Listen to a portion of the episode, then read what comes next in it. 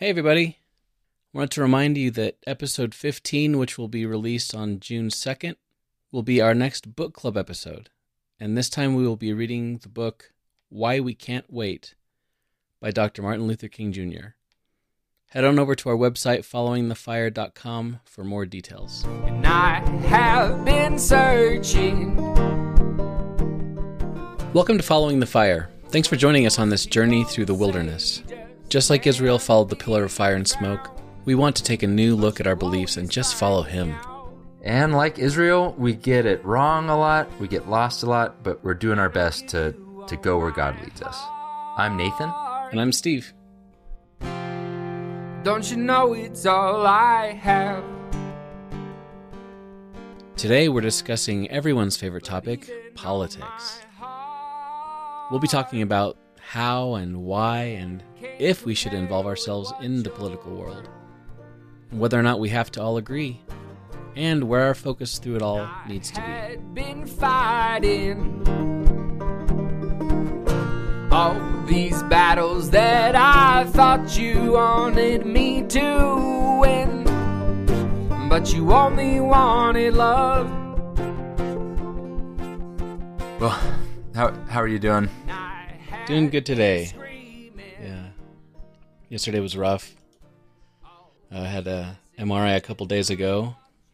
I've had so many MRIs at this point. It's like I was actually laying in the MRI machine thinking, if somebody's going to be turned into a superhero, this is how it's going to happen. Any any day now. right? Because I'm like, I, I, I, I I'm sure I'm going to turn into a Magneto or something. But I, but I told Christy if I if I turn into Magneto, I'll be a good Magneto. Will you? Not Okay, just- you'd like to think that, but but then this is. I have a, friend told me this.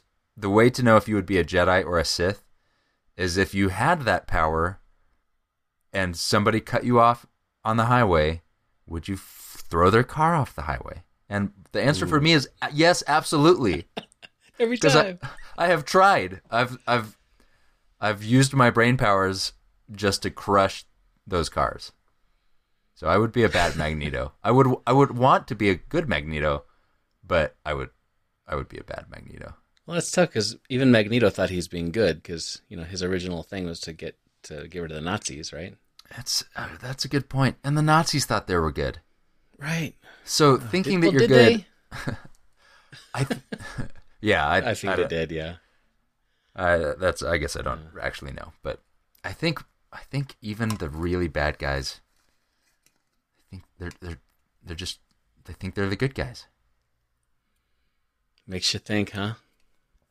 Yeah, like our our our bad guys are is like China.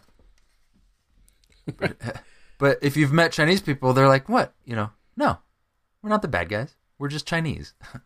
Well, so, It- so growing up, when when you watched a movie and there was bad guys, what accent did they have?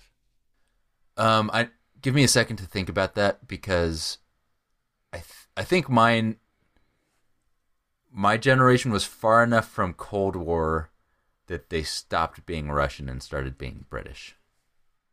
Oh, interesting. But I'm tr- I'm trying to think of an actual movie. yeah. For for me, it was mostly. I always remember the Russian accents were were the big deal. Yeah, I th- I think uh, But British is kind of the for American audiences. British accents are the. foreign. It just, just- means foreign. It just Yeah, means that you're yeah. Anything. If there's a movie that takes place in ancient Rome, they get British accents. They're British. Yeah, exactly. Even the Americans got to fake a British accent for that Yeah. for some reason. Oh, I don't know what it is. Maybe you do, but there's a Jesus movie where it seems like everyone has a British accent, but then the the character playing Jesus um, has this amazing smile and a and a American accent, and I always just thought it was funny that um, to to picture like a, a smiling Jesus with a friendly American accent because clearly he had a British accent. Well, he was smart, so he had a British accent. He was smart, and King James, you, you know, is Right. British, so. Uh, well, I, I have a question for you, Steve, and Okay. you know, not trying to. Sometimes I, f- I feel guilty because my questions kind of come out of nowhere. Sometimes, but you know, I don't want to. Don't mean I to can not. handle it. Yeah. Why are you always so political, Steve?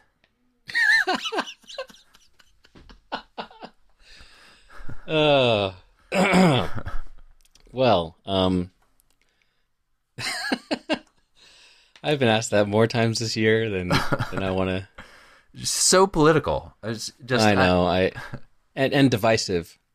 and yeah, and divisive. I'll, I'll I'll tell you why I'm so political. It's because Okay. politics brings people together. Right. I, I- mean, I'm all about bring, by giving them a common enemy to hate. there you go. It just brings us together as people and countries. Um, we've had we've had listeners ask us to talk about this topic, talk about politics. Um, and I think people, I think we just went through 2020, which seemed like a very political year, don't you think? Yeah, it it, it seemed extra political somehow. Extra political, and um, yeah.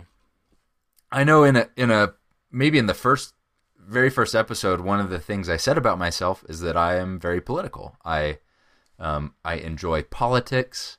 Um, I've followed politics for a long time, Yeah. and as I've maybe with some help from um, my brother-in-law uh, and from you know outsiders who didn't grow up in my family, I've learned that uh, you shouldn't just call yourself political, right? You know that's a pejorative term for a lot of people, um, and not everyone means the same thing when when they hear me or when they say political or when they hear me say uh, that I'm I love politics. Um, I think it's one of those terms that so I, I think I've been using it wrong. In other words, um, I think it's there's a few words that that are like designed to be misunderstood. Socialism or Yeah. uh, feminist uh, Mhm. are examples where it we almost need a different word if we want to talk about the idea behind it because people have formed their a, a gut reaction already and i think there are a lot of people who either start to get really fired up when they hear what pol- political politics hmm or they turn they they shut down they they disengage and they try to distance themselves because it means something. Yeah, and I think like like over the past year, the term political has become even more synonymous with uh, hateful, divisive, or just argumentative, more than it used to be. right.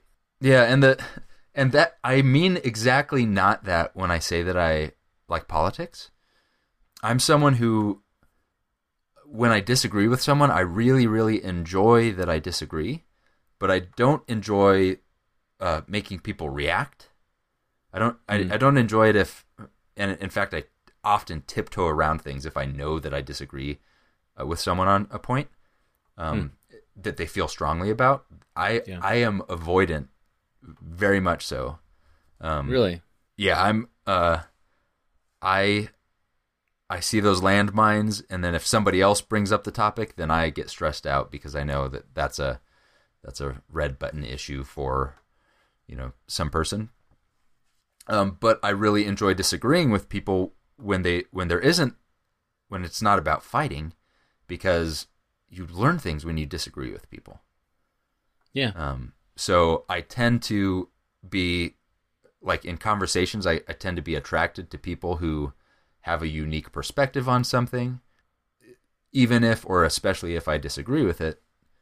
So for me, political discussion is a, a thing that I don't get that um, adrenaline reaction to.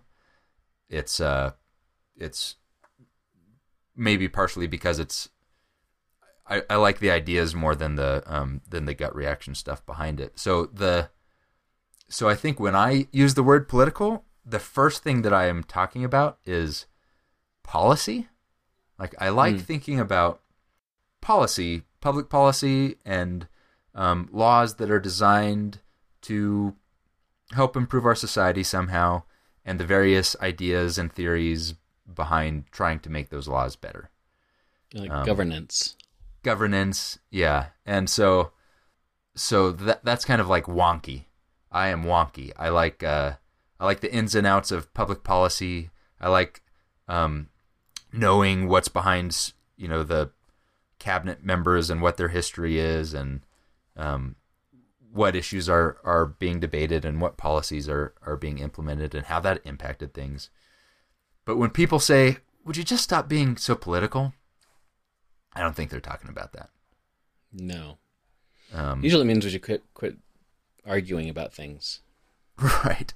Yeah, because the, the the discussion of the discussion of policy, especially if it's details, tends to not be very emotional. It tends to be more economic, kind of, and boring, Yeah. statistical, maybe. But the, yeah, the you're exactly right. The the way that people use politics mostly is divisive. Are you being? Do you enjoy controversy? Well, I think somebody like you is probably pretty rare these days, as far as someone who actually just finds it interesting to discuss the different kinds of policy and the, the laws and how it all works together and like the like the ripple down effects of things and that kind of stuff. Because it, it's it's gotten to the point where, and maybe it's always been this way, but it's just maybe more obvious now that if you're going to be in politics, the vibe is that you have to take a an unmovable stance on something Huh. and fight to get that thing to get everybody else to agree with your unmovable stance and you changing anything yourself is seen as weakness and you're not a strong leader or whatever yeah, I which is not it's totally not the same thing and I I remember uh I remember being critical of flip floppers. I remember Mhm. John Kerry. John Oh, Kerry yeah. was a was a flip flopper. Waff, yeah. Um, and it, what's funny is if I, you know, I, a million years ago, I had been interested in politics enough that I wanted to like be a politician or work for politicians. Um, Mhm. and I I very quickly realized um, as I started studying political science that I I didn't like that part of it. so if I if I ever I've fantasized about this sometimes. If I ever ran for an office, there there is no way I would win because um, nobody gets fired up about flip flopping, policy loving, middle of the road, persuadable people.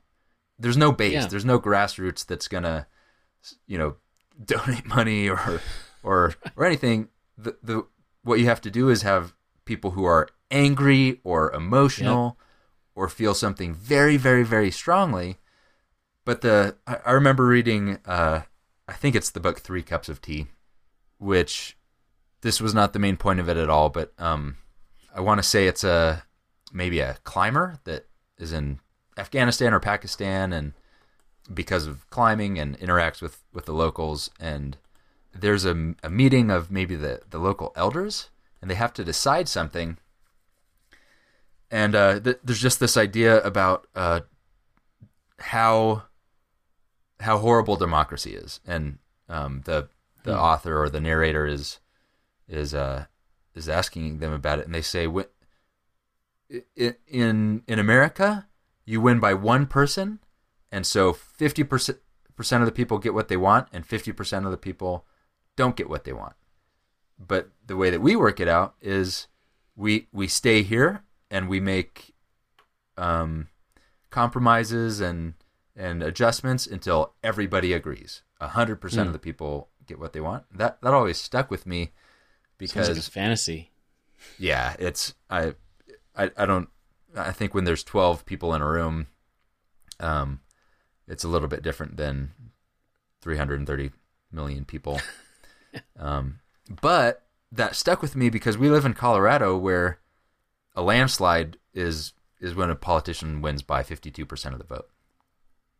Yeah Um, and so, you know, the new governor or senators that have won by that amount of the vote, it's it's impossible in our climate for them to adjust to only the things that eight, 80% of Coloradoans agree on because there are all kinds of things like that.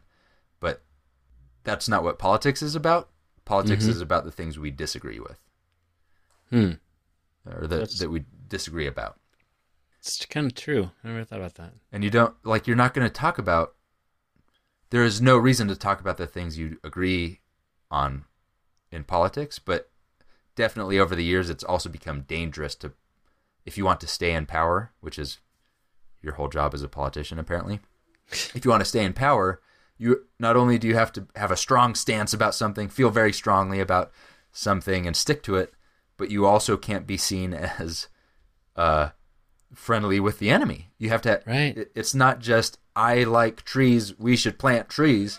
It's but my enemy hates trees, and we should hate him. Right. Um, Yeah, and if you, you, you can't even say, well, you know, my, my opponent has a good point there. You're like, whoa, whoa, whoa. yeah. yeah. So that that's that's my fantasy. Is I would run positive ads only, and and say here are the things that I agree with my opponent on, and I would just that would be the end of the ad, and I would you know I would run based on trying to find things that that a huge percentage of Coloradoans agree on, and leave the controversial stuff to someone else. But um, it's I think there's a, a reason why there aren't um, there aren't politicians doing that. And when it when it comes to politics and the church, it gets way way more complicated. oh, wow. Politics is already a sensitive, touchy subject for a lot of people. And then when you add in and that's because increasingly our identity is tied up in political affiliation Mm-hmm. and it, I don't know which came first because as you mentioned the politicians have to have to excite a base they have to make them mad or angry or happy or fearful or or some strong emotion about something and they and so the politicians do that but we also as tribes of people we are also electing politicians who, who are like us and who are fighting for our tribe. So i don't know which one comes first. But that so when you combine it with now religion you've got a strong tribal affiliation and now another strong identity forming affiliation. Yeah. and so things get really really touchy which i think is why people want to know what we think about politics Yeah. and the the first thing i think the first criticism that that we hear and, and what people mean when they say why are you being so political steve uh, is that politics is secular Mm-hmm. and secular things are you know we we're we should be spiritual we should be we should be thinking about things above not things below Yeah, it's this idea that if it's if it has anything to do with the law, then it's therefore not in in the sphere of uh, faith.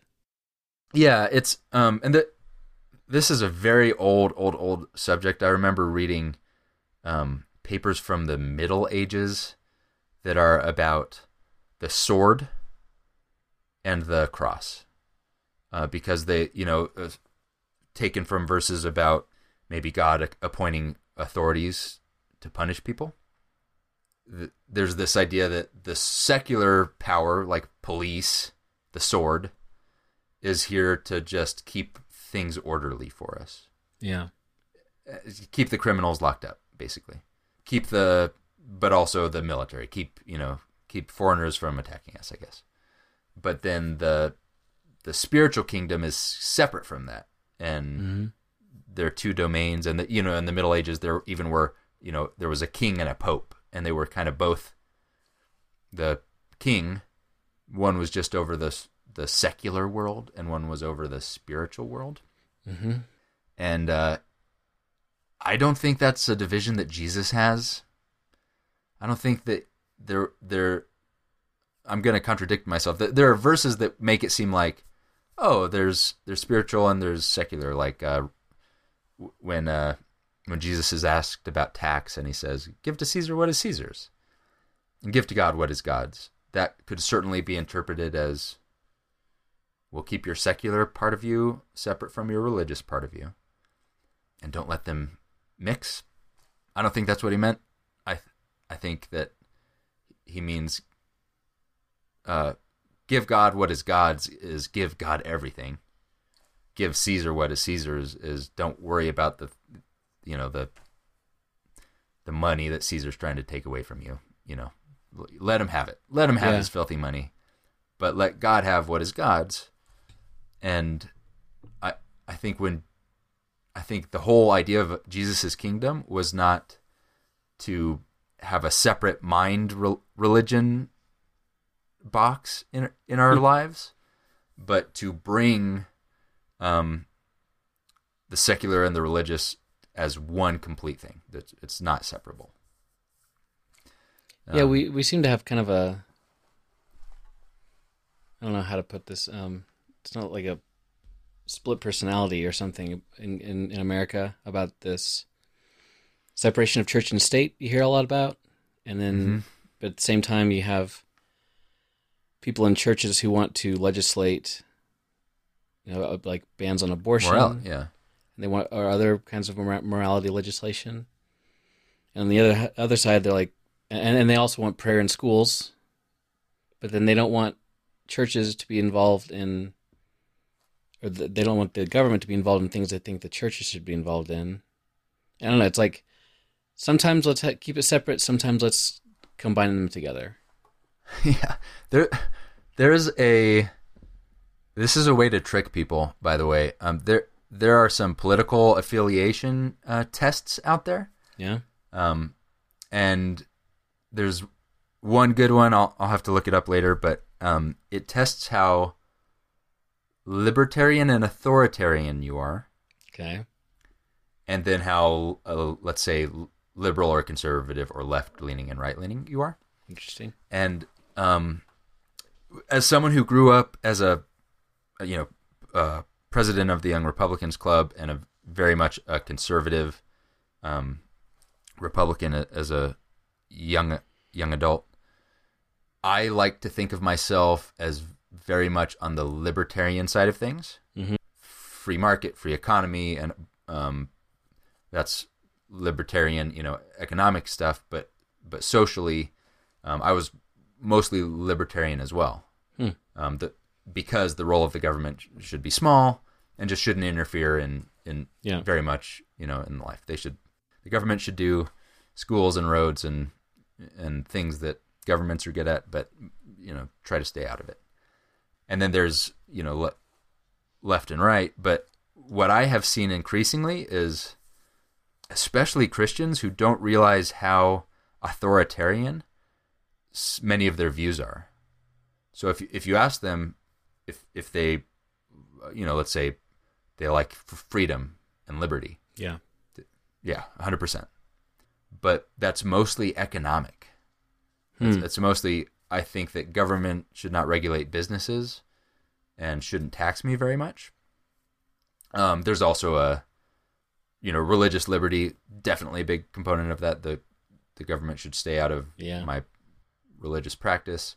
And then for some reason uh, also worked in there is and shooting devices. I don't want them to take those either. So uh, i don't know where that came from. But but um, socially uh, often that that same group of people is actually very authoritarian when it comes to who should be able to marry each other or what should what should other people be able to do that are not my religion or Mhm.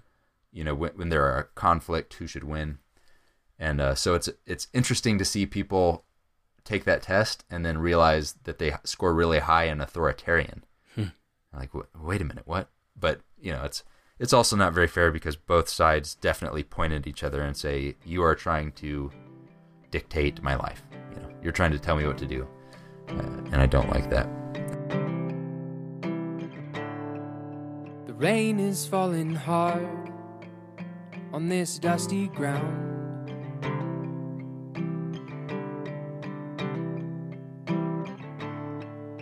And I got no way of knowing what will grow.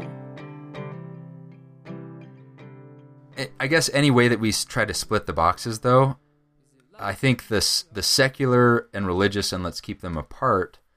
When we're outside of the church, do, I don't think it makes very much sense. I, I think that that living a kingdom life sometimes is going to mean I, I it it seeps into everything you do. So if you're Yeah. if you're going to do something and look at a policy, I think it makes sense to think about it in a Christ-like way and in a kingdom way just like when you think about when you vote and i but i think the this thing that is is more scary is but should you ever talk about those things inside a church building? Ah, yeah. You know, like uh, I and I cringe when I um I've heard sermons. Uh, I think it's historically maybe in in the in like maybe like more progressive churches maybe politics I associate that with with also talking about politics from the pulpit. I don't know why. I might be wrong about that. But like the the black church is a church that very much does not distinguish a secular life from a religious life. Mm-hmm. And so the it it makes sense to talk about the policy that's up for um, debate that you know is going to affect people in our community. But I grew up in a tradition where uh, it, a, a, preacher would never tell you how to vote, and I'm I'm glad for that. But politics is not a subject that is breached at all from the pulpit.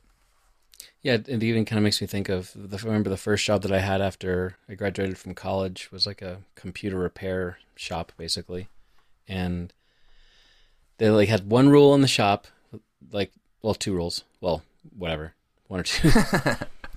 one rule was uh, no talking about politics. Second one was no talking about religion.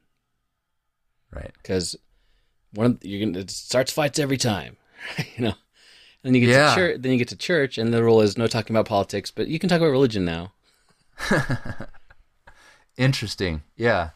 The and I think for the most part wh- where I am is that, that I I do think that again I cringe when when I hear a, a preacher say you should vote for this person or you should not vote for this person. I don't know if that's part of just the sensitivity I, I developed growing up. Um, but I think you can take that a step too far where from the pulpit you just talk about interesting things from the first century and you Yeah. the lang- the only language you ever use is Pharisees and Samaritans Yeah. and it's Pharisees and Samaritans was so political so political yeah. That's a good the- point. It, it, it, it was like saying conservative white evangelicals and illegal immigrants.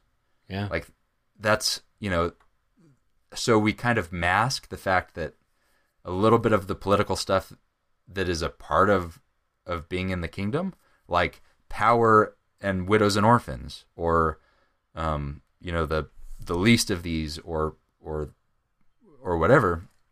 And so, you know, I'm glad I'm not a a preacher because I I don't I think I would tiptoe around that line just like I tiptoe around it um in my private life, but I think I think that the first of all that idea that you just should never talk about politics, but also the fact that your consumer, you know, people sitting in the pews are going to vote with their dollars if you do bring up something that um, yeah. that is you know if you said feminist or socialist or one of those words that's that people really react to it's gonna it's gonna make some people angry. And why can't we just talk about what we all agree on right? Yeah, and that I think that's where it comes where the current I mean, politics in the first century aside, that the the prohibition against or even the unspoken prohibition against speaking about politics from the pulpit or at church in general is comes down to the fact that politics has become such a tribal thing. And and that tribe is and I think it's it's in a lot of ways kind of overtaking the identity of Christianity and the the tribe you are of politically has become more important. yeah i yeah Yeah, I remember it's been maybe five, uh, six years ago, maybe I don't forget how long ago it was. I taught a class at church. I think I mentioned it before on the book um, "Unchristian" by David Kinnaman, and one of the it's it's about uh, perceptions that outsiders have of Christians, and one of the perceptions was that Christians are too political. They were way too involved in politics, and I had taught a lot of classes at church before that, often s- slightly controversial or quote unquote edgy topics or whatever. but I had never had anybody get so mad at me that they yelled at me and stormed out of my class until I taught the class on Christians being too political. Oh man. And I got to the I I was talking about how why people think that we are too politi- too political and what we need to do, do about that and this guy got so mad he just he yelled something about Obama and stormed out and I'm like what just happened Yeah. and I, I couldn't I couldn't believe it Yeah, the and the there's there's a there's a weird thing happening where I, I kind of agree with those people. I think Christians are being too political and also not political enough. Hmm. And it's when I think about the Christians that my friends are going to know who don't go to church from the past 10 years, they're mostly people on television. uh, And if you're if you're not a Christian and you hear you know George Bush or Obama or Joe Biden or or Trump say God bless America or or, or use um, biblical language, you you just you don't see that as you just see that as somebody using Christian power for a very political end, whatever it is that they're supporting at the moment. You don't draw a distinction between that oh they're they're doing something secular. You you know that they're talking to an audience of Christians and trying to use those get those Christians to support whatever thing they're in favor of. But I you know I think of like Pat Robertson or or just people on you know talking heads who are pundits and television is there to sell ads. mhm. Uh, I've I've taught my son what advertisements are, and they are they are when when people want you to be unhappy with what you have, and they want some of your money. That's an advertisement. um, but uh, the what brings people to Fox News and MSNBC and online now is revenue yeah those people want your eyes glued to the screen. And the way that you do that is either fear or excitement or intrigue. It's it's always a high emotional um, load that that they're trying to to bring across. And so again you're yeah. Controversy yeah. And you people get a dopamine hit when Yeah. things are controversial. Um it's kind of like spicy food. Spicy food hurts but then your body gets that little rush to basically to repair itself. And people who like spicy food like myself are actually addicted to the drug you're giving yourself to deal with the pain. And controversy is absolutely i've even noticed uh, in our uh, I, I track you know like when we when we post a post on facebook. And the the ones that people disagree on somehow like publicly get 10 times more views yeah than than the ones that are just like a statement of polite fact. um, and it's it's really sad. I've watched that and I, I was like, we need to figure out a way to get people to en- engage, like by asking a polite question. Uh, but it it was so sad to see, like, if all that I cared about was like, um, if I was selling a product and I just needed people to see it, I would just learn from that very short experiment yeah that I should make it divisive and controversial.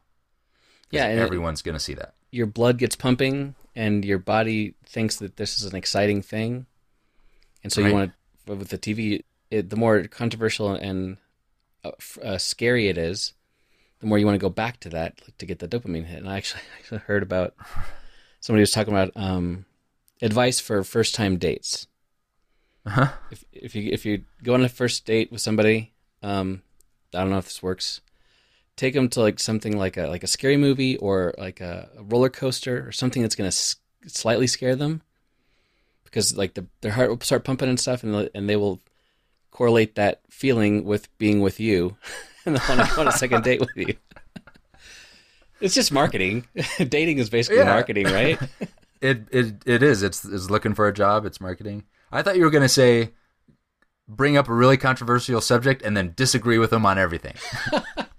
that's probably not advised Yeah. uh yes Um, for yes for television no for dating yeah. And you know, all, all that to say so the people on television who have basically been all of our information input for, for the last 20 years and 10 years and 5 years are are not the people who are reasonable or who have the best ideas or who are the best representatives of Christ you know as Christian talk show hosts or whatever th- those people are that are that are uh, representing a you know a Christian standpoint they are the extreme version that are going to yell about something Right. um, so that's that's what the world has seen and has said Christians are too political, and they've also seen maybe ideas like the moral majority, who it who is kind of a this idea that Christians are trying to keep their power and stay in kind of a dominant place in society. That's what prayer in school is, or Kind of the co-opt. I see that as like the co-opting of Christ for political gain. Which, But don't it get- comes from a- started. but it comes from a good place. It, if you don't think about it, it comes from like, oh no, uh, a gut reaction that, you know, the I don't know, church attendance is down, or you know, the this country is going to hell in a handbasket, and it's because we are we're becoming more and more secular, and we need to ch- become more and more moral. Mm-hmm. It's it's that reaction like, oh, we've got to fix this, and also that feeling that I'm my position feels like it's getting lower. I, I have less power. People don't listen Yeah. to my maybe authority as a Christian now. They reject that, and so that that's kind of what starts Christians wanting to get power again, which is um, you know the opposite in my uh, opposite of Christianity. Christ is is the all powerful being that gave it all up for the people who disagreed with him, Mm-hmm. but but Christians feeling that power start to subside a little bit in American culture want to elect people whether they are you know Christian or not or moral or not to ups, uphold that position that we've had. Well, It's the opposite of Jesus. that that's pretty. That so say it again. Christ died for people. Who, he gave it all up for people who didn't agree with him, and we're doing the exact opposite. We're doing the exact opposite. Yeah, it's the opposite of the Christ hymn in Ephesians. Is that is that where it is? Philippians. It's like Christ being by. Oh, sorry. Yeah, definitely Philippians. Let's see if I read it backwards. If it is Christian nationalism.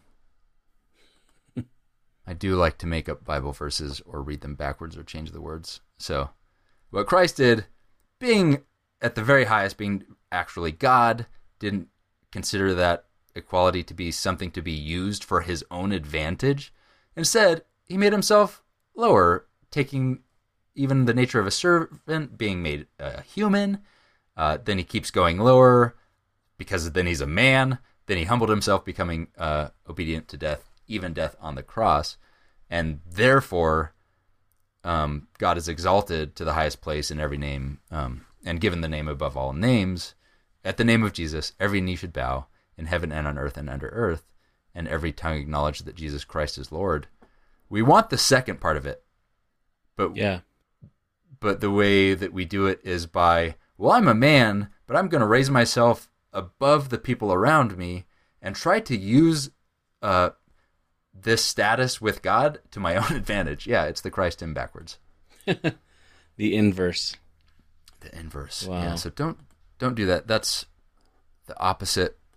The, the- when I've, I've said a, a few things that i think recently american christians what we need to rethink is our relationship with power truth and the lost. And that's what i mean about power is i as a very political person who thinks christians should be involved politically i think that we should not be uh, looking after power which is what the pattern of the world is the, the everyone around us whether they're using uh, god's name in vain or not it, um, they are they are seeking that power um, but Christians should be giving up that power when we have it, Hmm. um, but seeking something else. So the so the the people are right who said Christians are too political because of those Christians who are either the screaming people on the news or the Christians who are fighting to keep America Christian, you know, Mm-hmm. whatever that means. And the I feel like I like to use French people or Muslim people to understand when have we gotten our relationship with power wrong. Okay. So, if the Muslims in our country were advocating for this thing, that's literally used on Fox News all the time. Oh, someone's going to implement Sharia law in this county, right? Yeah. That- what that is is a religious group uh, trying to get the society to conform to their ideas of right and wrong. That's what that is. And Yeah. there's definitely a dividing line between people who maybe think that Christians should use power to force other people, I guess, to to do that. Um, those people tend to think that society should be more moral by being more Christian through the through the, the government, and the people on the other side of that tend to think we are an exiled people in a foreign land as Christians, Yeah. and uh, our job isn't to dominate, but it's it's to be faithful as a minority. But if if you're someone who has been in majority and you're it's very hard to make the leap to to accept being a minority now and you- you're going to want to grab onto that that power Hmm. but anyway so the there's the wonky and secular um, but then controversial and divisive that's what the is selling the ads and then i i think there's a, an idea in churches that contra- controversial and divisive people should be thrown out. Uh, That's a Bible verse, right? Get rid of the divisive person person in your midst, midst. Mhm. and the that gets applied to maybe more things than it should. So, Hmm. One definition of political is, uh, in my opinion, is especially as you're as you're as you're talking in a tribe, things aren't political if everyone agrees on them. Hmm. So if you It's a good if you went down the ro- if you go down to the the road to the cowboy church, you could maybe get away with praying, "Dear God, thank you for send us more rain." You know, keep our guns in our holsters and our you know horses riding straight. I don't know anything about cowboys, but I don't know what they I don't know what they pray for. But um, but if you went a couple more miles down the road to the Quaker church, you have accidentally said a political thing. Right. So very often, uh, what is going to be perceived as political is not. It has nothing to do with policy, and it has nothing to do with loving disagreeing with people, but it does have to do with um, ideas that the majority of a group uh, disagrees with, or ha- or ha- or ways that they haven't thought before. And I think we've seen a lot of that. So political has become synonymous with thing I don't agree with.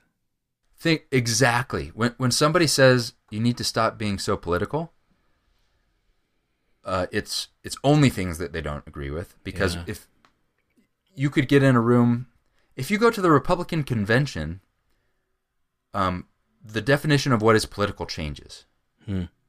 so in the Republican convention it's it's fine to talk about you know what your su- support of the GOP or or whatever the they currently stand for but there are still things you could say in that context that would be ext- feel very divisive. Mhm. Like, hey, why? Hey, why do you got to bring that up right now? For example, the Republicans are kind of reckoning with uh, Republicans who did or did not support Trump. You know, Liz Cheney and Mitt Romney, for example. Right. So the political act that they committed, the treason that they committed, was disagreeing with the group that they were in on on a couple of things, and it had nothing to do with policy because they all believe the same thing about taxes. And so that that I think has been happening in churches where the first century is really safe to talk about, but Hmm. life got real in 2020 and now some things that feel political to us um, white christian evangelicals like race riots, Mm-hmm. uh, police brutality. They they made it into regular conversation and regular life where I work, where the rule is don't talk about religion and politics. But it got real enough that it made it to where I work, or uh, the politicization of wearing masks and Yeah. vaccines and mask mandates and shutdowns. These things impacted us and impacted churches directly. And so the first century is where we feel safe talking about the Sadducees and the Pharisees and the Zealot and the Samaritan. But um, suddenly there are people in churches who are bringing these things that feel very political, and the church doesn't all agree on those things. Mm-hmm. And so the reaction is "S- stop being so political, but what they mean is I want you to agree with me on this thing or shut up about it.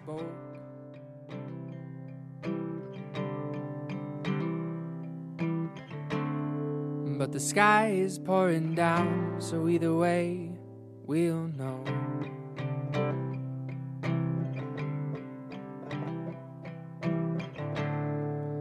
Please don't turn away. Th- this has been happening theologically for decades. I'm not old enough to claim that. This has been happening theologically for a decade.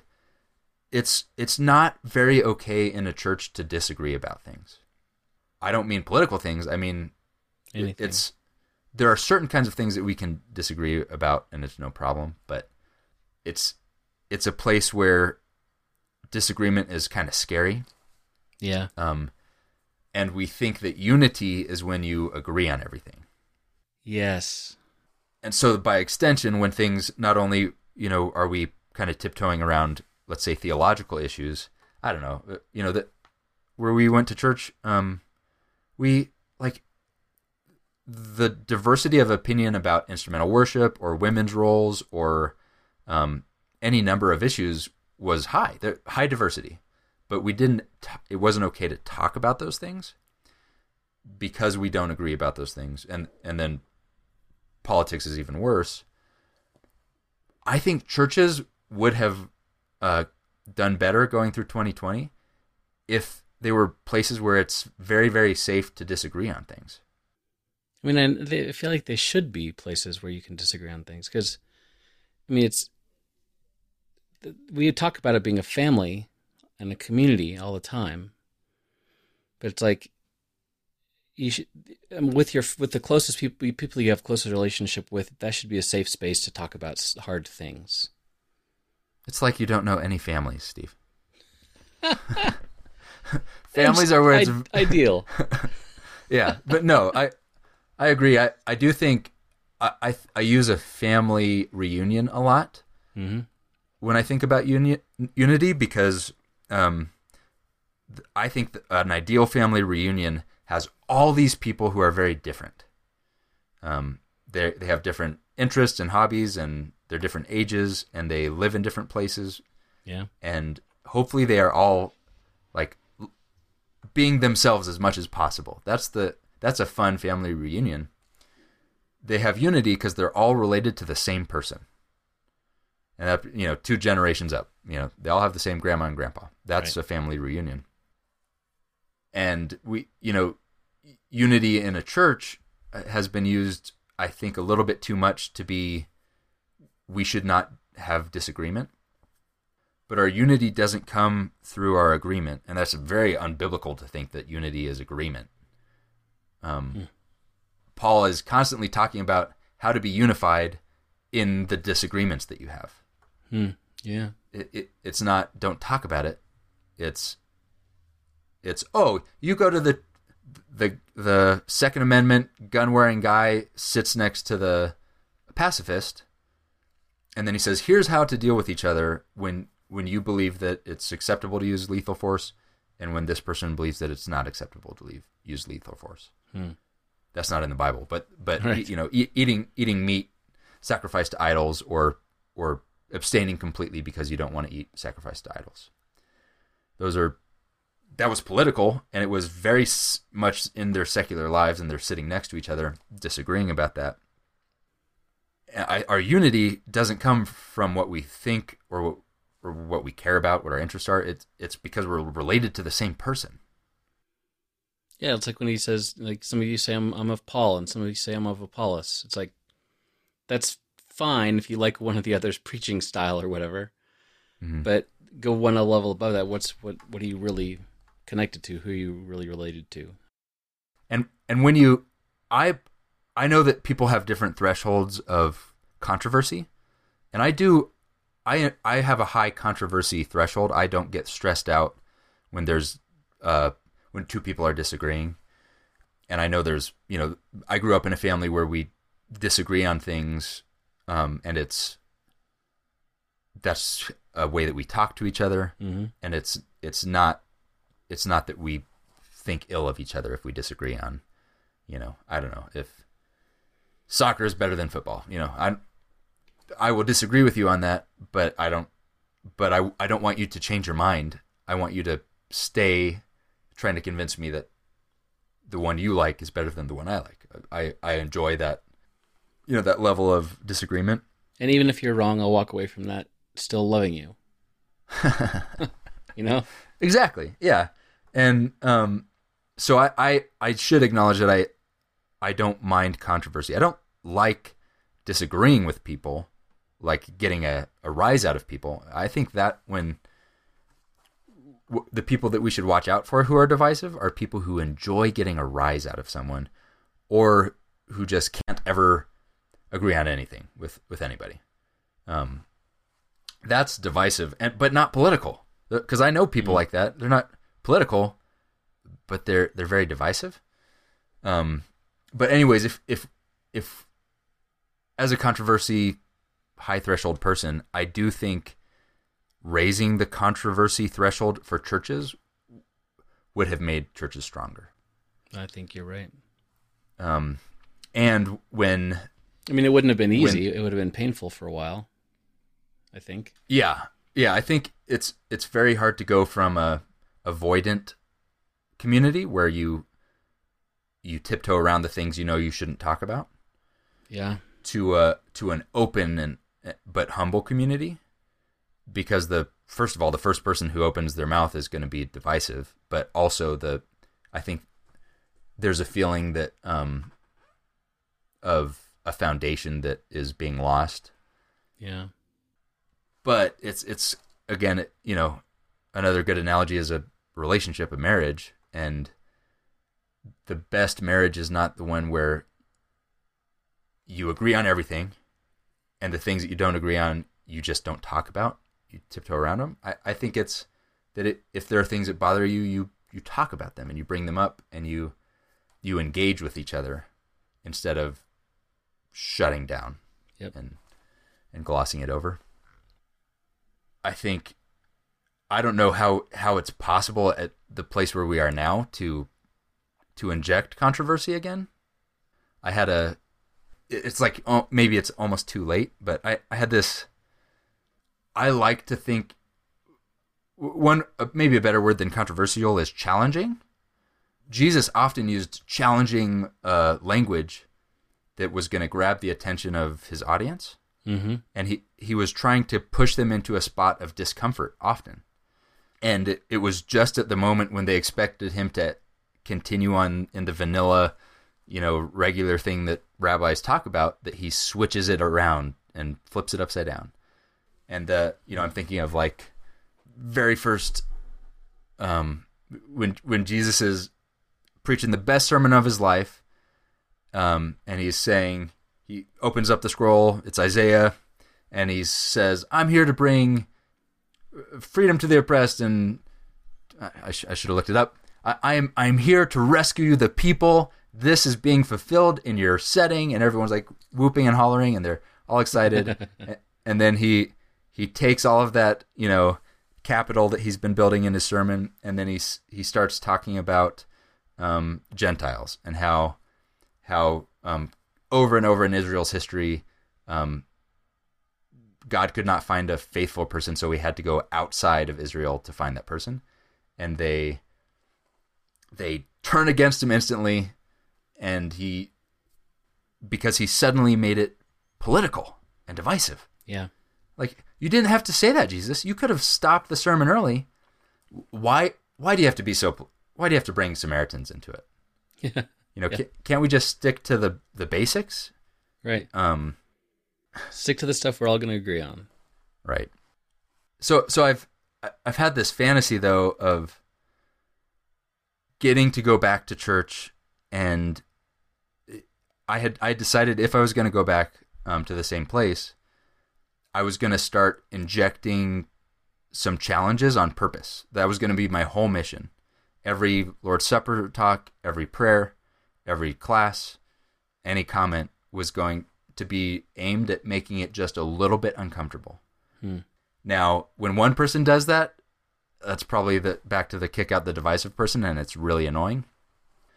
But what I was, what I have this desire for is our kingdom communities where, first of all, you are challenged sometimes, hmm um, and where it's safe to d- disagree on things, and and where the kind of offensive upside down kingdom of Jesus' teaching um, comes closer to our century than to the first century. And and we really understand these images that Jesus is trying to use. I always, you know, I always wanted to one of my favorite examples is trying to talk about we should integrate the bathrooms and make Right. the we should just have one bathroom because it's it's this way to challenge people's gut reactions a little bit, get them used to that uncomfortable feeling, so that we can have a stronger connection that that can withstand those disagreements. Well, I think a more authentic connection, in a way, because you're not Yeah, constantly you're not constantly hiding what you really believe. You're like you're you're open and honest about it. Right. Yeah, and I th- I think the best church, just like the best family reunion, is where the people are very much themselves. Meaning, the artists are artsy, and the nerds are nerdy, and the accountants are nerdy, and the you know the jocks are like, it's it's not about um being a you know I, I think because we value certain things in, in churches there are there's a subset of people who have a lot of value to a church because they they're a preacher or they're a they're on staff or they, they they're good at, at speaking. But I th- I think by avoiding some of those controversies what ends up happening is you just get a group of people who just are very similar in, the same room and the people who really can't abide, you know, not talking about the thing that's very important to them, they just find another group where it's okay to talk about that, but maybe it's not safe to talk about something else. So, what's wrong with that? I mean, I'm being devil's advocate here. Yeah, no. I if if talking about things that we're going to disagree on, and you know, people we know we're going to disagree on it, and it's going to cause strife of some sort, um, then what's wrong with just avoiding those topics completely? So you're not political, quote unquote. Yeah. I, first of all, I think it's a lot of the time it is it's sometimes it's going to be wise to avoid certain topics. But if you are when you avoid those things, okay, I've got two two two reasons. One reason why people avoid those things is is so that their flocks, their their churches don't do that, so they don't scatter and split up into the uh, you know two or three churches who now agree with each other again. So as a leader, or as a preacher, or as a pastor, or as elders, I think there is an unhealthy incentive to keep fake peace Mm. Yeah. and that's fine. Real peace is is a good thing, but peace and silence are not the same thing. When when there are problems, and if you've ever been a manager, or ever been managed, or ever been a parent, or ever had a parent, you know that if have you ever known parents that the way that they deal with their children is by keeping them happy all the time? yeah. Yeah. I, those are the people whose children I do not want to be around. no, no, I do not. I uh, and it's you know it's probably one of those things that if if you do it, you can't see it. So I, I'm sure I'm guilty of this sometimes, but um, you cannot raise sane children. You can No. raise crazy children by doing that. So a- as leadership, wh- when what you think you're doing is unity, but it it what is really happening is the sheep are leading you. If if you if you don't know who are the people who need a little bit of correction or the kind of people who really are the divisive people so when they complain you, you maybe shouldn't do what they want right? Maybe should you should coach them and and and try to help them work through that instead of well i guess let's all bend the will to the loud person who complains. So as leaders if you are never if you never say no or you never uh, run into some abrasion it turns out you're not leading at all. You're you are following and your sheep your your flock is not being corrected or growing. It's just those kids who get whatever they want whenever they want it and it does not lead to spiritual maturity.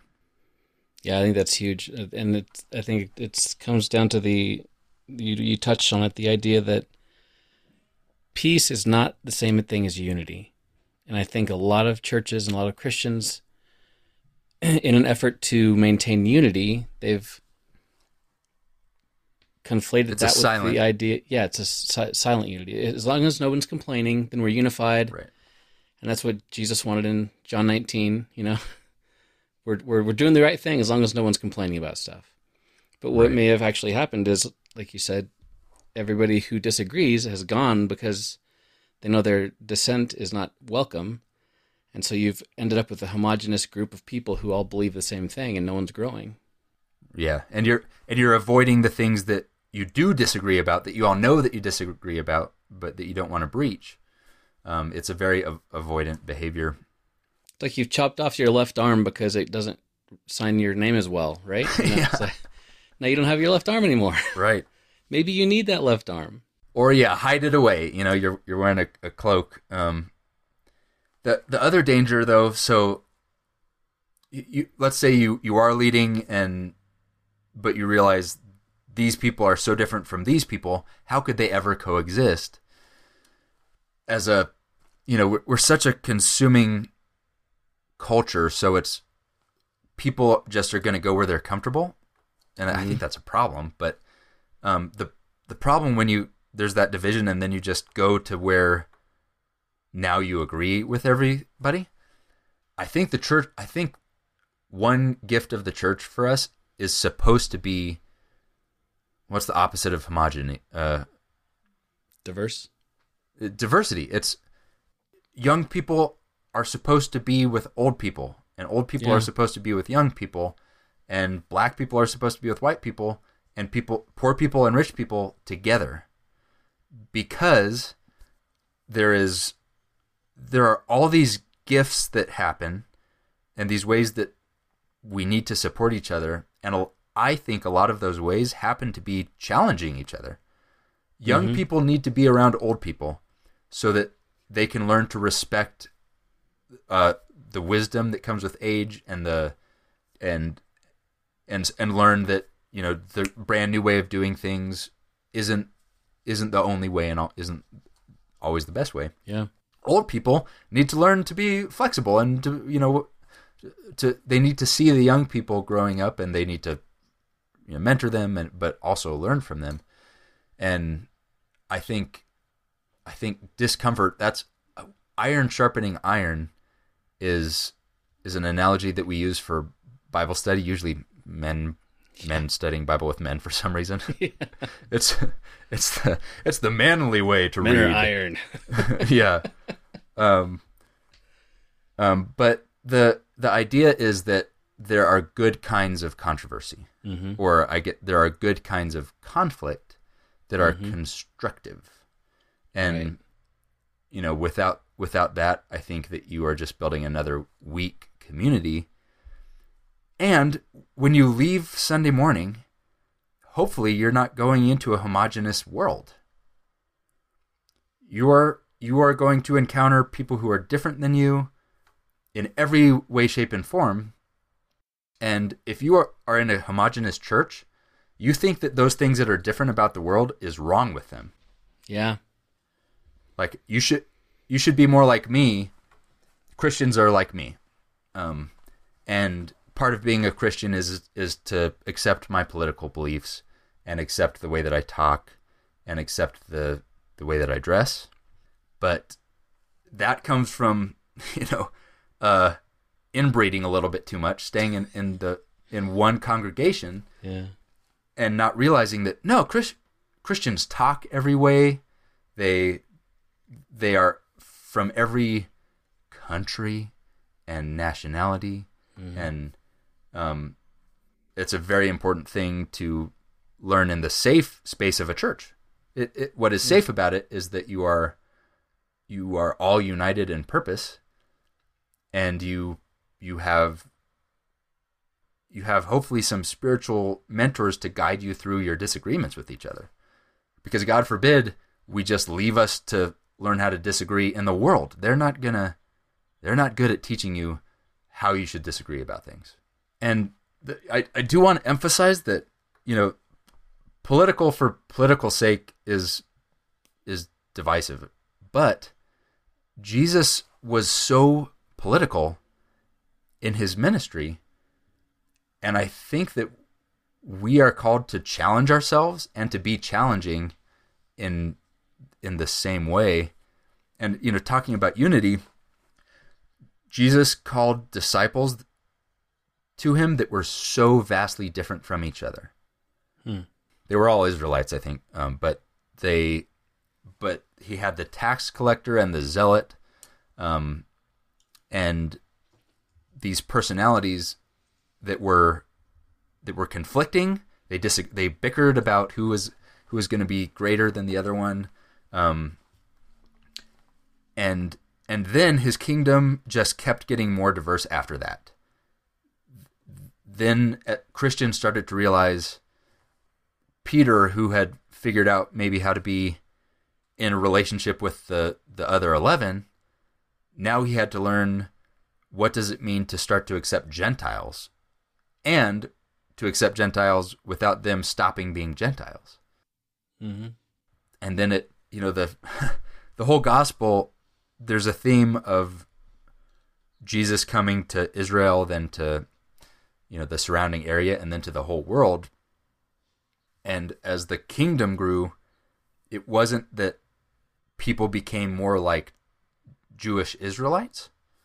It's that the kingdom found its its places in in Greece and in Rome, and th- then it kept going. And those people were Greek, and they they were um, very very different, but they had a unifying bond in Christ. Please don't hide your face.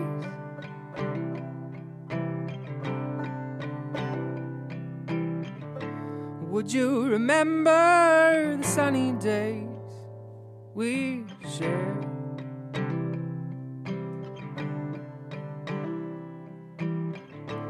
And all the laughter and joy. Now, I heard a really really interesting take on, you know, Chri- Christians have struggled with how how do I be a faithful Christian in a democracy? Uh, whether I'm you know in the majority or minority um, religious group in, the country, um, what is the right way to do it?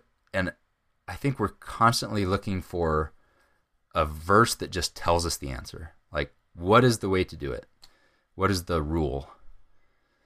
And a lot of people turn to Daniel. Um, D- Daniel carries a political position in a in a foreign country, and there's lots of good wisdom about um, how to, you know, what should our relationship with power be. Um, Daniel kind of goes along with the power and works with it, and just tries to be, you know, his own um, moral self in his room privately, um, and occasionally even he's bringing truth to the to the power, but he's also, you know, kind of coexisting in that country. He's not fighting against it. He's not a resistor. Um, and that's used, at, you know, as the rule for, you know, what what should political involvement look like for Christians. But I, uh, what what I, the take that I heard was that that Daniel is a very good example of how to be faithful, but so is David, and David was the king, and um, Mm. but they also made mistakes. Or Joseph, you know, maybe a good example of how to be faithful when your tribe has cast you out. Think there's a lot of people going Mm. through that right now. Um, and and what does redemption look like? And do you get to take revenge a little bit, but still love them? Maybe so, right? Uh, Yeah. that's the Joseph story. But he's all, but um, th- but there's the example of Moses killing the the um Egyptian person, which we're not given as a good example or a bad example, but it's just how did Moses use his power when his people were being oppressed? Well, first he took it into his own hands, but then later he's an example of God caring about oppressed people and leading them to safety, Yeah. right? Uh, bringing bringing justice and and freedom to to exiles. And I think Christians have to get away from looking at one Bible verse and have to start looking at who was Jesus, who what is the kingdom, and as we're following Christ, what what are we supposed to be doing? And I and I think that we are supposed to continue the freeing the oppressed, caring for the the least of these, including the alien um, and the poor, and and some of those things at sometimes in history in some countries become very political, even if the whole time we've just been saying what Jesus was saying, which is that yeah, even this the Samaritan is my neighbor. Yeah, so you you've mentioned how Jesus we should well how we shouldn't be political just for the sake of being political. Um, I I guess you, you kind of mean don't don't just argue for the sake of arguing. But but and it's that- very easy to get lost into into the world's way of being political, which is as soon as you were right about something, you you fought for that cause. you're always right about it. Yeah, that that aligns you sometimes with a certain group.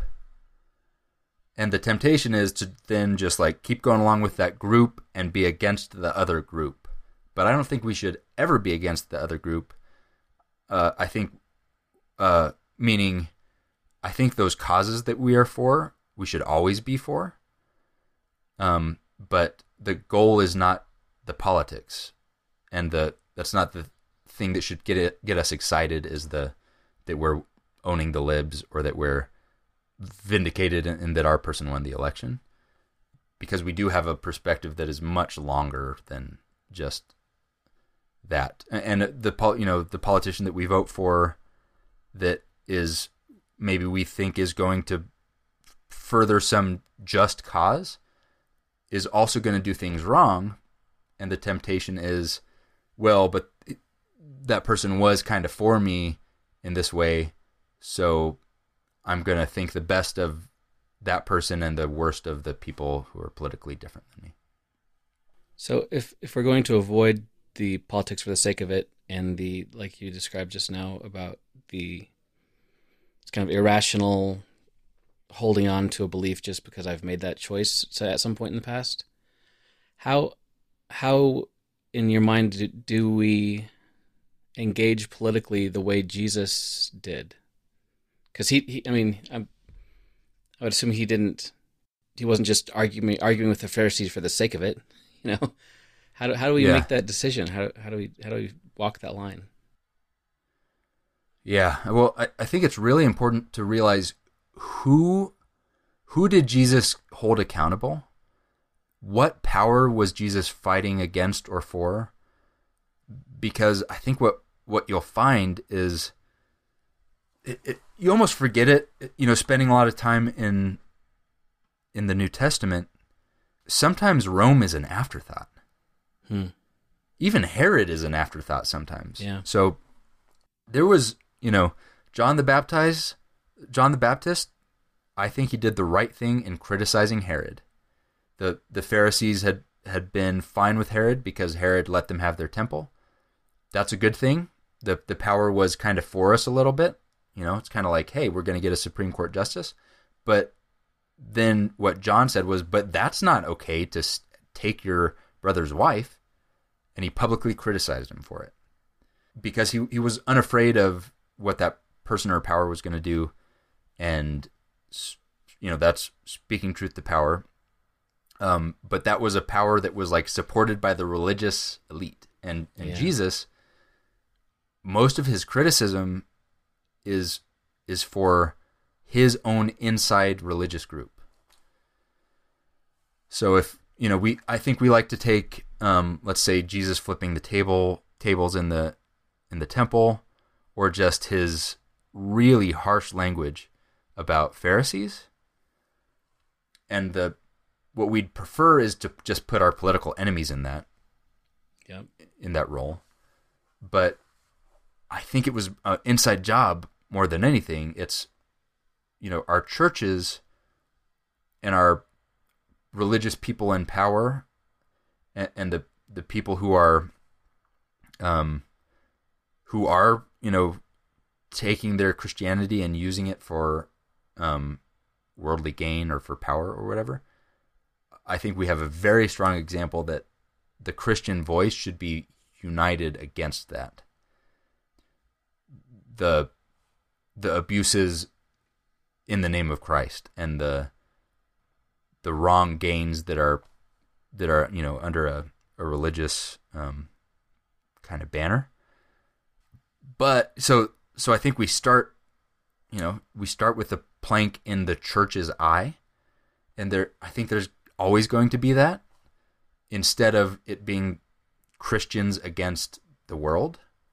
That was never the gospel either. um, Yeah. That's not the fight. But then I think that the next step is certainly has to do with there is a lot of you know let's say the church has gotten it right because we we've been working really hard on getting planks out of our eye what should we be doing when we're when we're functioning Hmm. we should be we should be looking out for the people who are on the underside of society. The prisoners and the widows and the orphans. And and i do think that that god is working to free the oppressed and that god cares about the poor and that god um, cares about the alien the stranger. And so the church should also or god's going to do it without us. There are Christians who who believe they shouldn't vote. I, I disagree with that, but I also respect that. I think I think it makes sense to come to, you know what, all of my action is going to be in my own life, and I'm just not going to concern myself with the controversies and elections of the day. That that's a view that I think is cohesive to me. But I think there are so many Christians that our votes can also make a, a big difference. So Christians who do vote should not vote for the, their own power or their own interests, but should vote for the interests of others. Yeah, back when I taught this class on being too political, I I kind of came to the conclusion that I'm like I'm I don't think I should vote. I don't think I should vote ever again. Uh, and looking back, I think it, it was a lot. It was very t- closely tied to this idea that we've mentioned before that this world is going to go away. So whatever happens on this earth is irrelevant, and we'll just move on and I'll just focus on spiritual stuff and let the let Caesar deal with what Caesar wants to deal with, right? Right.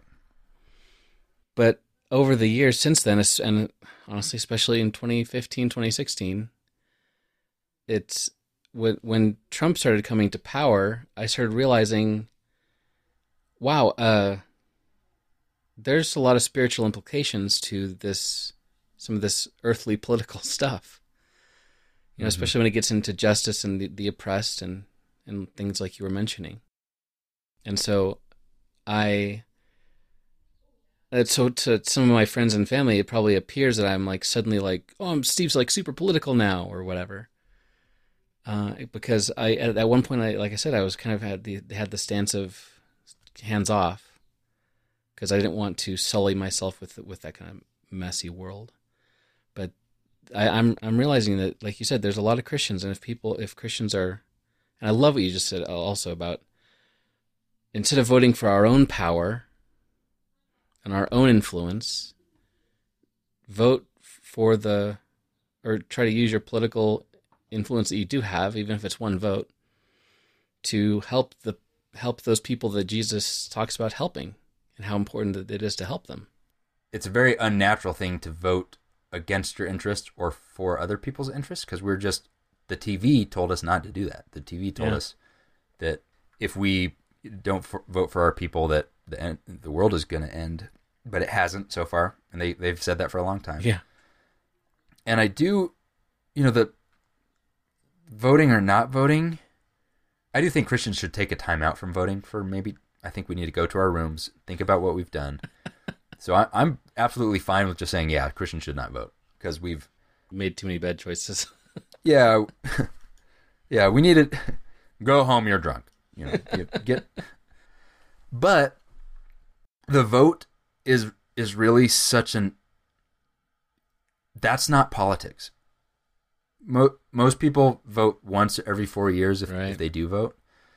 The, the thing that you do once on a Tuesday, it can have it can have implications. And if you're voting and you're a Christian, you should think about those implications. You should try to think, um, how's the kingdom moving, and does any of the stuff on this ballot have anything to do with that? Because often the answer is no. You know, mm-hmm. should we develop this property into this? Uh, you know, sometimes the answer is that that there's that's not a moral issue or even a kingdom issue at all. Moral and kingdom issues absolutely have been brought up on ballots, and and moral leaders and kingdom leaders are important to elect, but the vote is is just a drop in the bucket. I think what is way more important than the vote is the voice. And that's what Jesus was. Jesus didn't vote. Uh, and what John was, and and even what what you were doing, and what and what we heard from from inside the the tribe, where we're so used to it being homogenous. Looking out at what you were saying about an election or about a social justice issue or about a topic felt very political Mm-hmm. but but you uh, know what the world is like, and to the world, people were seeing a Christian witness saying that God cares about the oppressed. The voice you could have forgotten to vote, right? And you, and but what was important Yeah, was, and your So- your vote in Colorado did not make a difference at all. Right. Um, that's the opposite of what people are. So, sorry, your vote. Your vote matters. Everyone should vote, but it doesn't really matter because it's a winner take all system. But your voice matters, Right. and I do firmly believe the higher you are in in the public eye, the more important it is that uh, the, those the Pat Robertsons or the um, or even the you know Duck Dynasties of the world are are who Christians should be holding accountable first.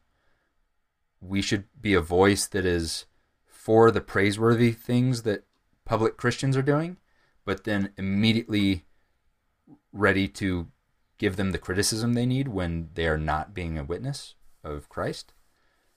Um, I think as leaders of churches, it's important to lead your sheep to, to think about kingdom things, even as it has to do with policy or those challenging moments when your whole tribe feels one way, but but maybe there's some but Jesus might have pushed you to think about what the other side is thinking. And I so I think Christians need to we have lost our witness in America because Christianity is is associated with guns for some reason yeah. um, and with Donald Trump, and with um, you know th- things that are so weird, like anti-immigration Yeah. issues. What a weird thing to be associated with Christ, or you know, if if we were being slandered because we were all pacifists, and people look down on us for that, I guess I would understand that. I'd be like, you know, I, I guess that's fine. But it's so sad to be slandered because we hate people or because we we really really like thinking about maybe shooting somebody one day that you know so as as leadership of churches i think we need to challenge ourselves to to be a voice that is credible not just a voice that's just like everyone else looking out for our own power our own the things that are not christian but happen to be part of our societies like that we're that we're middle class so we we want low taxes and that we are gun owners so we like the second amendment. Um, and Christians, even this the ones who don't vote and who are silent and don't, you know, I don't think that you have to post political things on Facebook to be a faithful Christ follower. Mm-hmm. But sometimes silence, especially the the more of a leader you are, sometimes silence is absolutely the wrong thing. Um, but not everyone is a is in a leadership position. Not everyone cares about politics or, or knows about politics or or is interested in that. But I think all of us can still be acting. And I wish that um, I think our tradition separated heaven from earth so much that we think that it's about um, believing something, so you go to heaven, instead of joining a kingdom and now you have a job to do Mm. on earth right now. Yeah, that's that's huge. And when when Jesus was talking about the gospel, the good news was what he was doing. He was like, the good news hey, good news, everyone. The kingdom is here. Yeah, It was not repent, believe, and be baptized. right. It wasn't it wasn't good news. It's crummy here, but I, I'm going to rescue your spirit. It was it was a very tangible kingdom, and I think we are called to continue that work, and it does involve the good news of of redemption, but there's work involved with that. Um, so I think that vocalizing our our dissent when we need to and holding power accountable is very important. But so is service and working for causes that bring kingdom to to earth.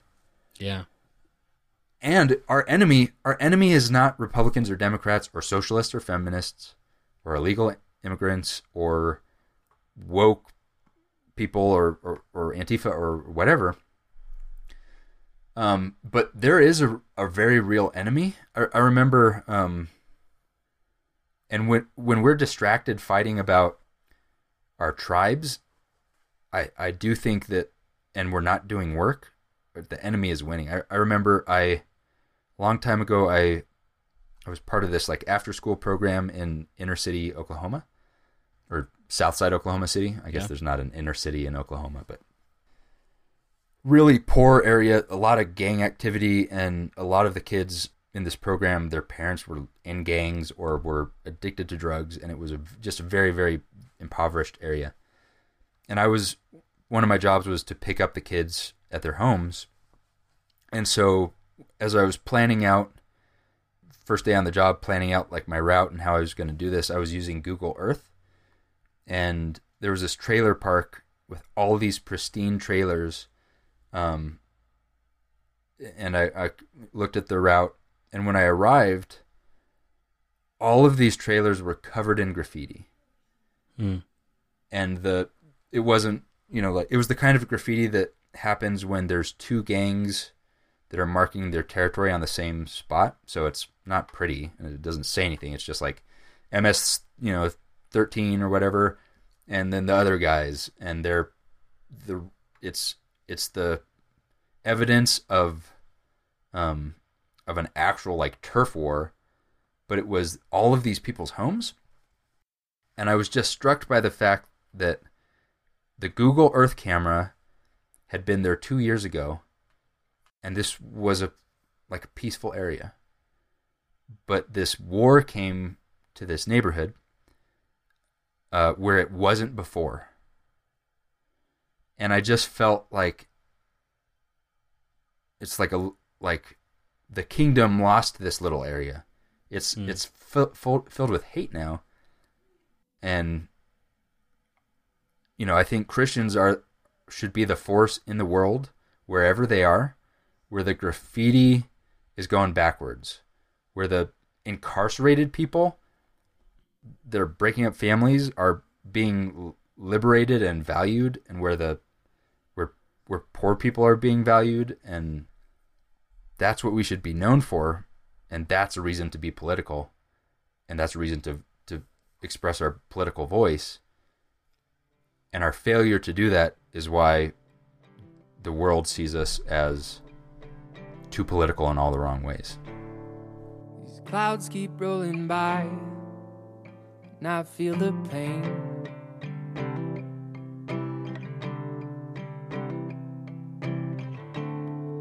It courses through my heart every time they speak your name.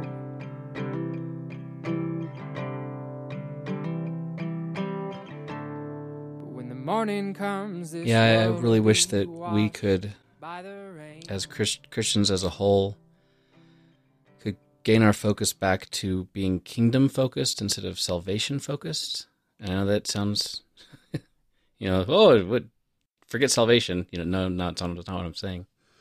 But when when we are salvation focused, we tend to focus on us and getting myself to heaven or getting you to heaven.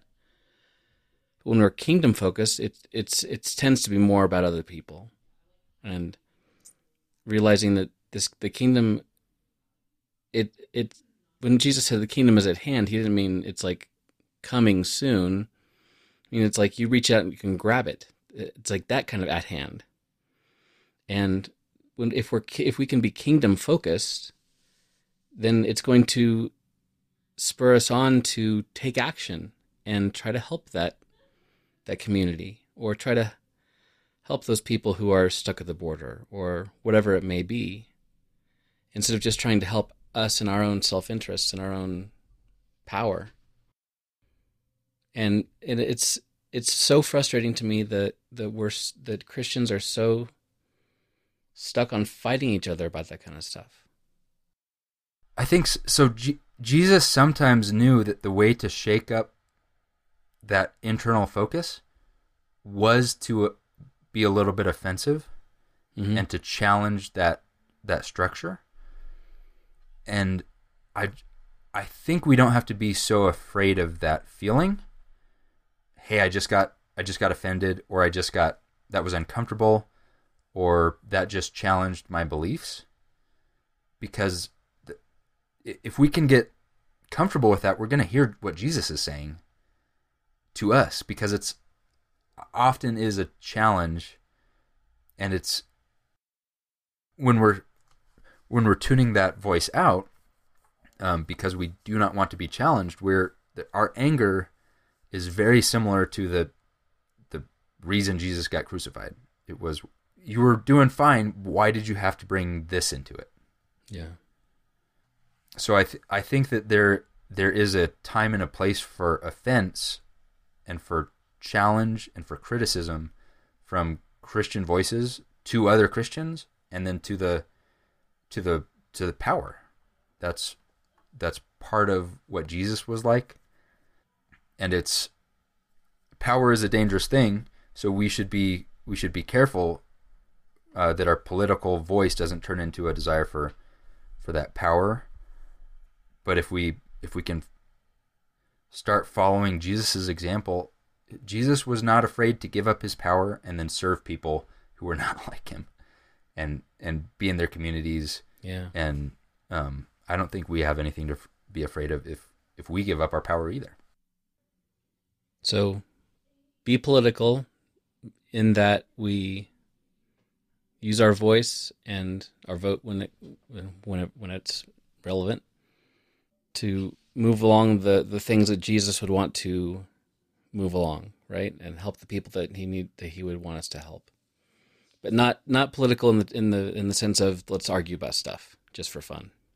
Just for arguing, but don't be afraid of you know if you've gone too long and realized nobody disagreed about anything in your church, then it's- get you know invite me and I'll I'll bring up a, a challenging analogy because we it we should be regularly challenged and not offended for offense sake, but but we should struggle with who are we and who is God and what what does that all mean and what's that relationship?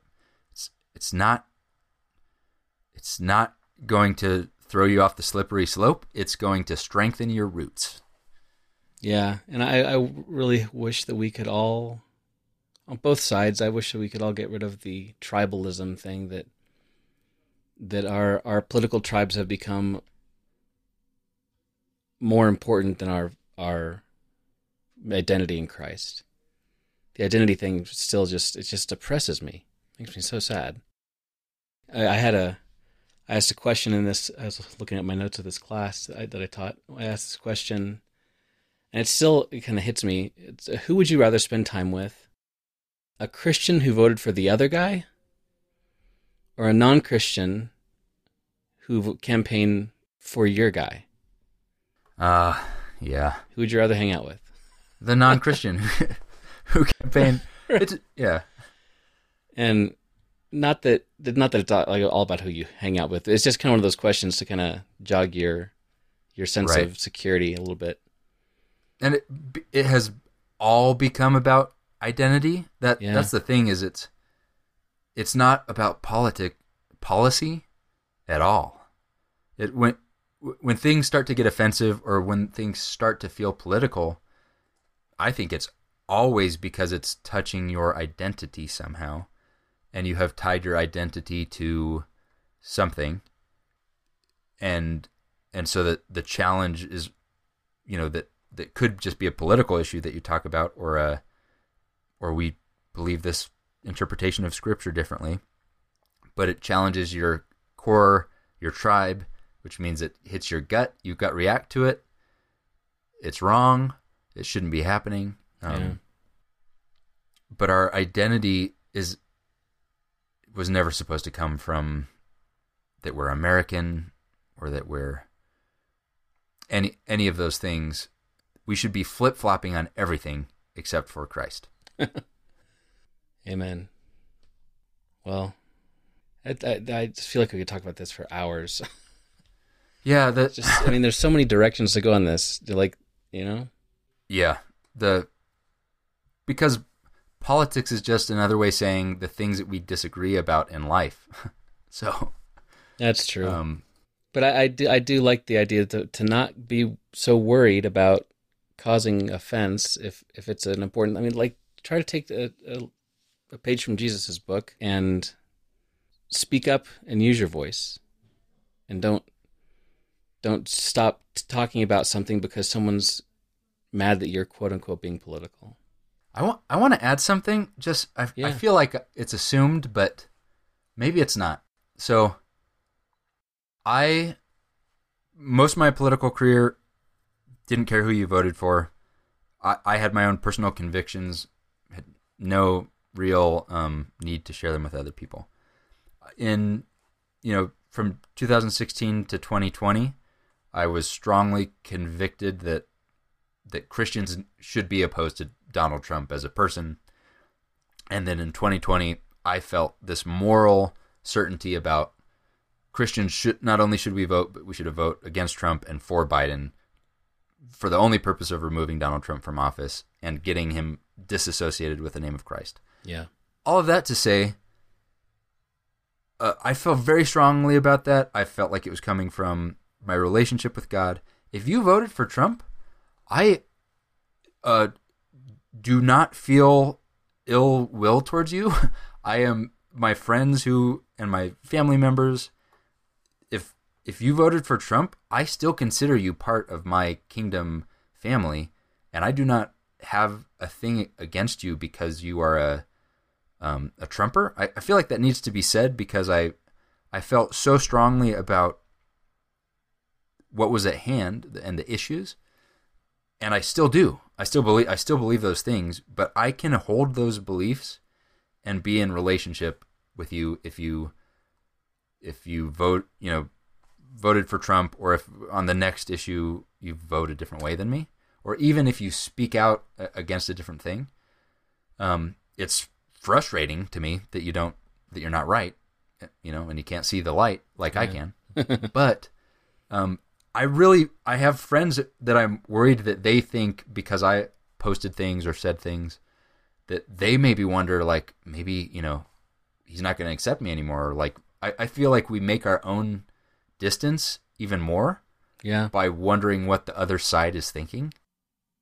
And I would, uh, you know, I, I just went through a process where um, I helped hire a very Trumpy individual, and I, I felt great about it because I can not only can I work with you, but we're gonna have great conversations, and they're good at their job, even though I would have spent every minute before that trying to convince them that they're wrong.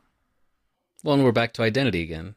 If if you if if I wrap my identity around a person and you cannot stand that person, then you have therefore you you can't stand me, and Right. we we need to disentangle ourselves from identity in other people, in other parties, in causes, and eh, whatever it happens to be, and and wrap our identity back around Christ like it's supposed to be.